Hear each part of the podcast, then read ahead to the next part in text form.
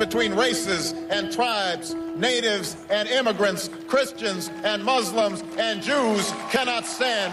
These now are the walls we must tear down. I'm Ben Rhodes. In 2008, I stood behind Barack Obama in Berlin as he delivered his first speech to the world.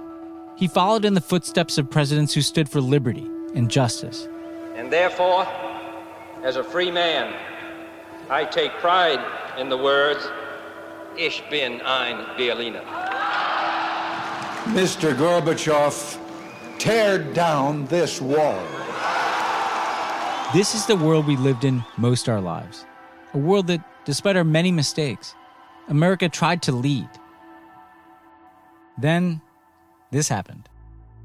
From this day forward, it's going to be only America first. America first. For me, the last few years have been like a punch in the gut, watching Trump undo everything I worked on as he turned his back on the world, watching America go missing. Now, without our leadership, viruses are spreading unchecked across the planet, from COVID 19 to political plagues like authoritarianism and nationalism.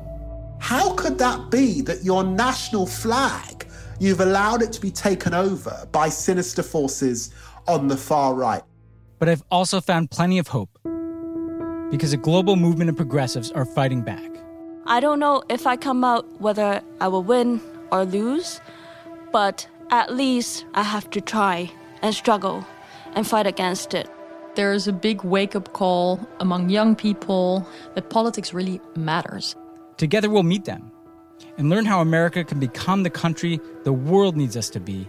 People actually want America to lead, and the rest of the world is kind of looking forward to that. Subscribe to Missing America, a limited series from Crooked Media, wherever you get your podcasts.